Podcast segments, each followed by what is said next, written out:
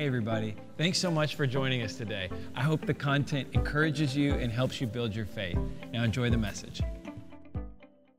Does anybody in here like uh, into personality tests, like Enneagram, of course, like Christian horoscope, Myers Briggs? So I am an INTP on the Myers Briggs, and I'm a six on the Enneagram. For those of you who think I'm speaking tongues, it's like ratings of like your personality type. It basically means I'm logical, I'm analytical, and I have the emotional capacity of like a potato. Um, my wife, on the other hand, my beautiful, lovely wife, is an INFP on the Myers Briggs and a four on the Enneagram. And rather than explain, like on Myers Briggs' website, they have a picture of your personality type.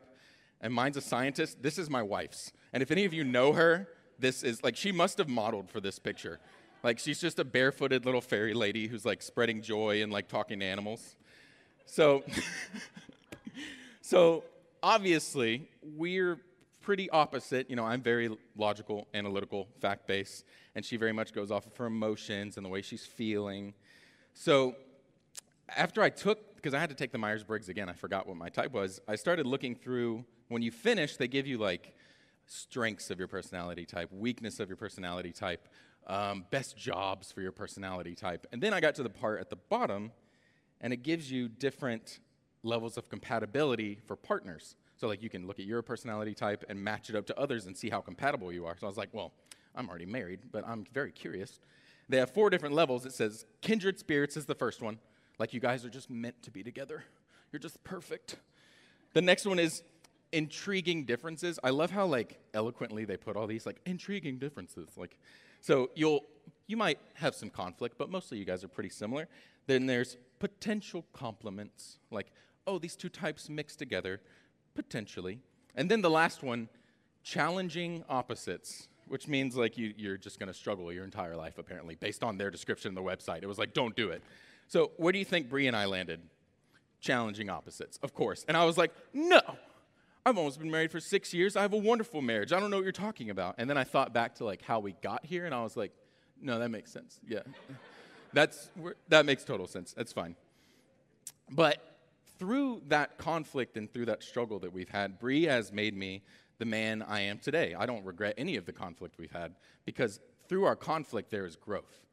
It's not just conflict for conflict's sake we have conflict because we both desire more for each other. And ultimately, that's what a relationship should be. Your partner should be moving you closer to Christ as you guys have conflict. And one of the biggest struggles we had, one of the biggest struggles I had was empathy. Again, I have the emotional capacity of a potato. So, like, thinking about how others feel is just like, does not compute. Um, so, Bree would come to me and she would say, uh, she'd come back from work and tell me these issues she's having or this problem she's having. And the entire time she's talking, all I'm doing is like solving her problem as she's speaking. When she's done talking, I've come up with four solutions. And I'm like, you're welcome. Like, this is what you need to do. You're done. You're welcome. Good husband. Give me a kiss. Um, it took me about four years to realize that's not what she wanted, even though she explicitly told me when she was done talking, that's not what I want. Again, I was like, well, yes, it is. Like, you just want me to fix your problems, obviously. Um, but in reality, I kept, I kept saying, like, well, I'm t- I don't understand why you're, you're so upset still. Like, I told you what you need to do to fix it. She's like, Mitchell, I don't need you to fix the problem right now. I just want you to empathize with me.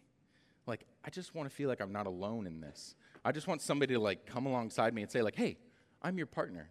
Like, I understand why you're feeling this way, and we're going to get through this. Because ultimately, all of us that have problems, it's not usually the problem that you're worrying about. It's not the, the fact that you can't find a solution. You just don't want to feel alone. And so that brings us to our first verse in Job 1, verse 1. It says, There was a man named Job who lived in the land of Uz. He was blameless, a man of complete integrity. He feared God and stayed away from evil. He had seven sons and three daughters. He owned 7,000 sheep, 3,000 camels, 500 team of oxen, and 500 female donkeys. He also had many servants. He was, in fact, the richest person in the entire area. So Job was a blessed man, had anything a man could desire. Jump down to verse 6. One day, members of the heavenly court came to present themselves before the Lord, and the accuser, Satan, came with them. Where have you come from? The Lord asked Satan. And Satan answered the Lord, I have been patrolling the earth, watching everything that's going on. Then the Lord asked Satan, Have you noticed my servant Job? He is the finest man in all the earth. He is blameless, a man of complete integrity. He fears the Lord and stays away from evil. And Satan replied to the Lord, Yes, but Job has good reason to fear you, God. You have always put a wall of protection around him and his home and his property. You have made him prosper in everything he does. Look how rich he is, but each but reach out and take away everything he has, and he will surely curse you to your face. All right, you may test him, said the Lord. Do whatever you want to everything he possesses, but don't harm him physically. So Satan left the Lord's presence. And as Satan left his presence, in the matter of minutes, Job's life was completely ripped apart. People took all of his livestock, everything that he owned. His children were all dining together in one of the houses, and the house collapsed, killing them all. And this, again, this happened in a matter of minutes. Job's lost everything. And we see Job's response in verse 20. He said, He stood up and tore his robe in grief. Then he shaved his head and fell to the ground to worship. He said, I came naked from my mother's womb, and I will be naked when I leave. The Lord gave me what I had, and the Lord has taken it away. Praise the name of the Lord. In all this, Job did not sin by blaming God. Notice Job's first response, which any of us would be hard pressed to emulate. He's just lost everything in an instant, and his first response is, Naked I came from my mother's womb, and naked I shall return. Everything I have has been a blessing from God. My hand has created nothing that I have in life, but God has blessed me with absolutely everything, and happy I am to go without anything into death. And he says, he claims no entitlement. He doesn't respond, God, why me? Why is this happening to me? Why are you doing this to me, God? And I think we'd all be hard pressed to respond that way as well. But in a further challenge from Satan, he now covers Job with boils and Job is just sitting in the wreckage of his home and his life, scraping his skin with a broken pottery shard, just trying to find some relief. And his three friends come around the corner and they see him. And as they see him, they immediately tear their robes and they begin to grieve as well. They see this glorious, righteous man of God who was the most prosperous person in the nation, and they see him just sitting there in misery on an ash heap, and they can't take it themselves. And they just sit with him for seven days, which in reality was probably the best thing they could have done because, I mean, somebody like Job, what do you say? What do you say to somebody who's just lost everything in an instant? Like, all things work together for the good of God, right? That's not loving. But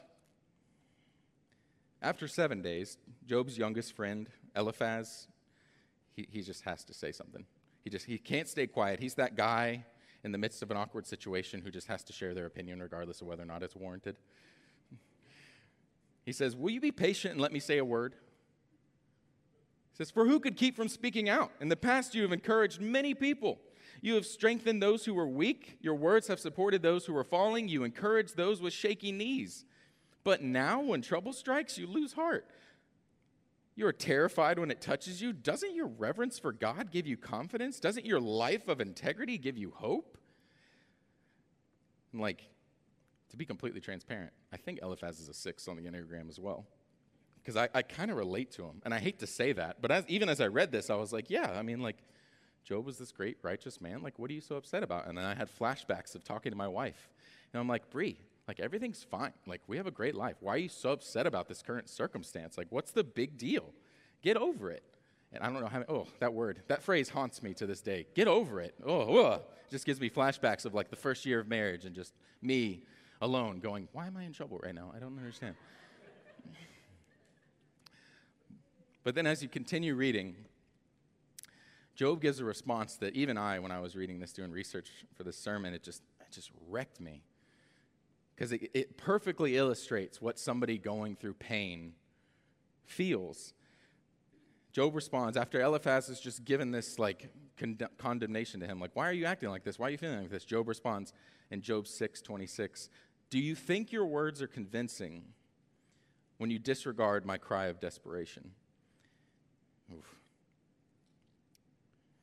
Job's basically saying, like, don't you know that? Don't you think I know that? Don't you think I remember all these blessings that God has given me? Don't you think I'm aware of His presence in my life? But does that make my suffering any less? And I think that's what we need to learn today. And I say you, me, more than anyone needs to learn is like, it's not that in the midst of our suffering we forget God's blessing or that we forget His faithfulness. It's that we still are human and we still feel pain. And we want somebody there with us to share in that, to help us know that we're not alone in it. And everyone needs that type of empathy. No matter whether you're righteous, whether you're sinful, everyone needs that sort of empathy. So Job and his friends, they, they start to argue back and forth, and his friends are basically like, Job, surely you've done something. Like, search your memory. Surely you've done something. And if not you, perhaps your children. Like, your kids been doing anything bad? Like, you're hanging out at the movies too late at night? Like, what's going on? Surely there's a reason God's done this to you. And Job just continuously holds on to his innocence, and he says, No, search me, God. I am innocent. And, he, and he's so convinced of his innocence, and he's so confused by his circumstances, he just continues to lament over and over again. And he's, he starts regretting his, his life. He says he wishes he can go back and stop his own conception because he does not understand why God's doing what he's doing. But he comes to this conclusion in Job 28, 23 through 28. He says, God alone understands the way of wisdom. He knows where it can be found, for he looks through the whole earth and sees everything under the heavens. He decided how hard the wind should blow and how much rain should fall. He made the laws for the rain and laid out a path for the lightning. Then he saw wisdom and evaluated it. He placed it and examined it thoroughly. In verse 28, this is key. And this is what he says to all humanity The fear of the Lord is true wisdom, and to forsake evil is real understanding. As I was doing research for this sermon, I came across this quote. It says, Man can count the number of seeds in an apple, but only God can count the number of apples in the seed. And I think that that illustrates the okayness that we don't have all the answers, that we can't answer every question people have about God. And I think that's okay. Because again, going back to that verse, God does not ask for our wisdom, He asks us to forsake evil. And I think that that even further strengthens the idea of empathy because you're going to come across people in your life who are going to be going through things that you have no words for. And that's okay because what they really need from you, especially in the moment of grief, is empathy. Just to let them know that you're there with them, that they're not alone. See in Ephesians 2 5, even though we were dead because of our sins, he gave us life when he raised Christ from the dead. It is only by God's grace that we have been saved. He doesn't ask for our wisdom or knowledge. God never commands us to gain wisdom or knowledge. He asks for our faith, yet even when we are faithless, he is faithful. So he says, Look, don't worry about wisdom or knowledge. I'm not asking that from you. What I'm asking for is faith. Yet, even if you're without it, I will come in and I will replace that for you. I am faithful even when you are faithless. But this doesn't mean we're without suffering, because obviously Job is the epitome of suffering, seemingly without cause. But even in our suffering, there's growth. So we have to think God never told Job, like, hey, this is just like a little bet I have going on with Satan. If you could just like hold tight for like seven days, everything's gonna be chill. It's just, I just need to like let Satan flex a little bit and then I'll just shame him later. Could you please just hold on and everything will be fine? Job would just jump up and be like, oh, yeah, no problem. I got you, God. We're cool. We're cool. But that's not faith. And that's not ultimately love. By not telling Job, it forces Job into a life of naked faith. You know, I, I'm an eighth grade middle school teacher. I teach English and journalism, which means I probably have more patience than the average person. But I often get students who come into class who clearly have not studied and they, they end up failing their tests, right? Happens frequently. So, when a student comes in, they clearly haven't studied for a test, we're about to take a test, me giving them the answers to the test is not love. Me allowing that student to fail that test is love.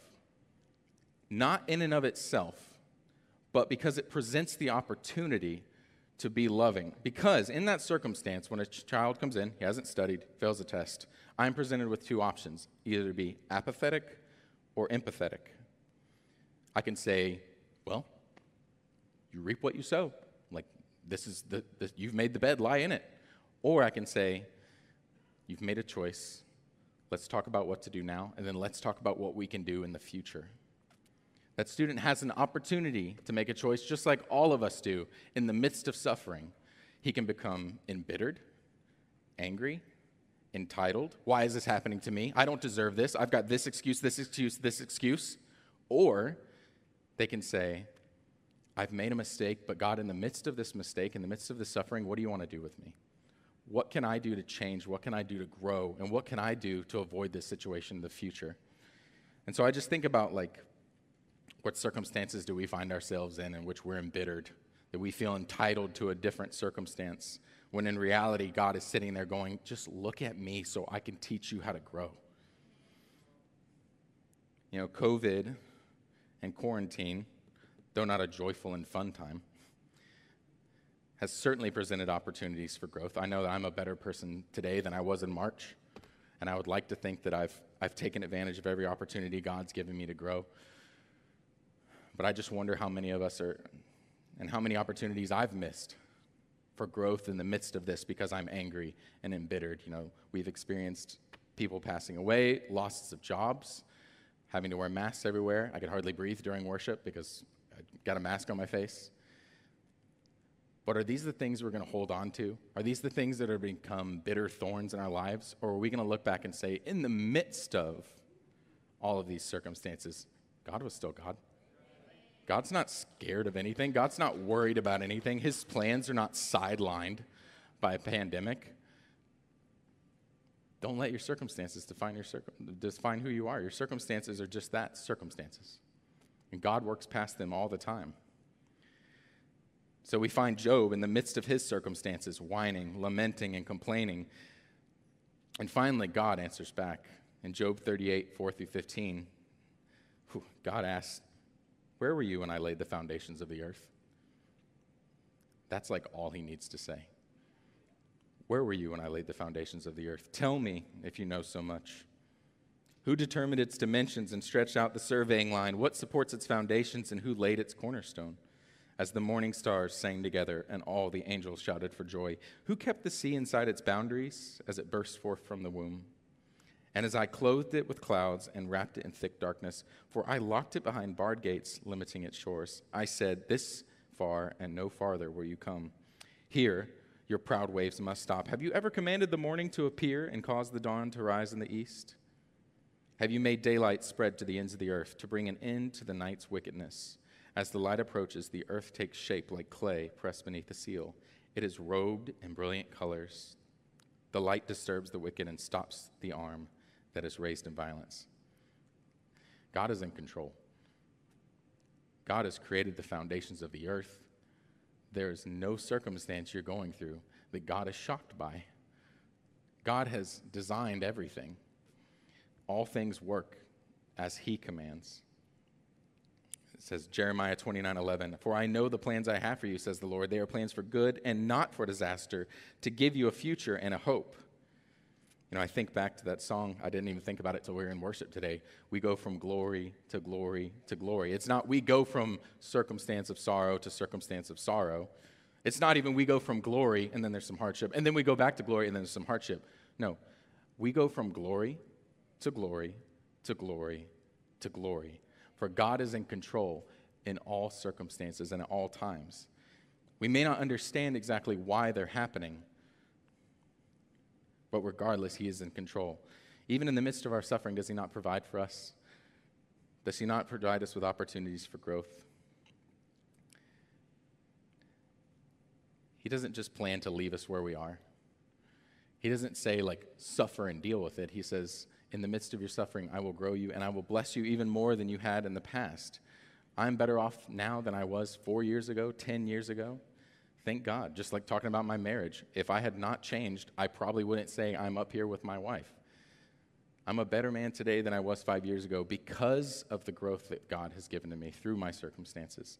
And we see that even in the midst of suffering, he blesses Job even beyond what he had before. In the end of Job, Job 42, 12 through 15. So the Lord blessed Job in the second half of his life even more than in the beginning. For now he had 14,000 sheep, 6,000 camels, 1,000 teams of oxen, and 1,000 female donkeys. He also gave Job seven more sons and three more daughters. He named his first daughter Jemimah, the second Keziah, and the third Keren-happuch. In all the land, no women were as lovely as the daughters of Job, and their father put them into his will along with their brothers. God could have told Job at any time that was going to happen. He could have said, hey, just chill. and like, I'm going to bless you even more than you've already had. But that's not love and that's not faith. That's not trusting God. So, what we see in God's blessing, it's not a promise to restore, it's a promise to restore and then some. Just like Clayton's illustration last week, our cup runneth over. We cannot contain, we cannot fathom the blessing that God wants to rain down upon us. Therefore, let us open our hearts to empathize with one another because we cannot possibly be expected to fix every problem. We can't possibly be expected to have an answer to every question.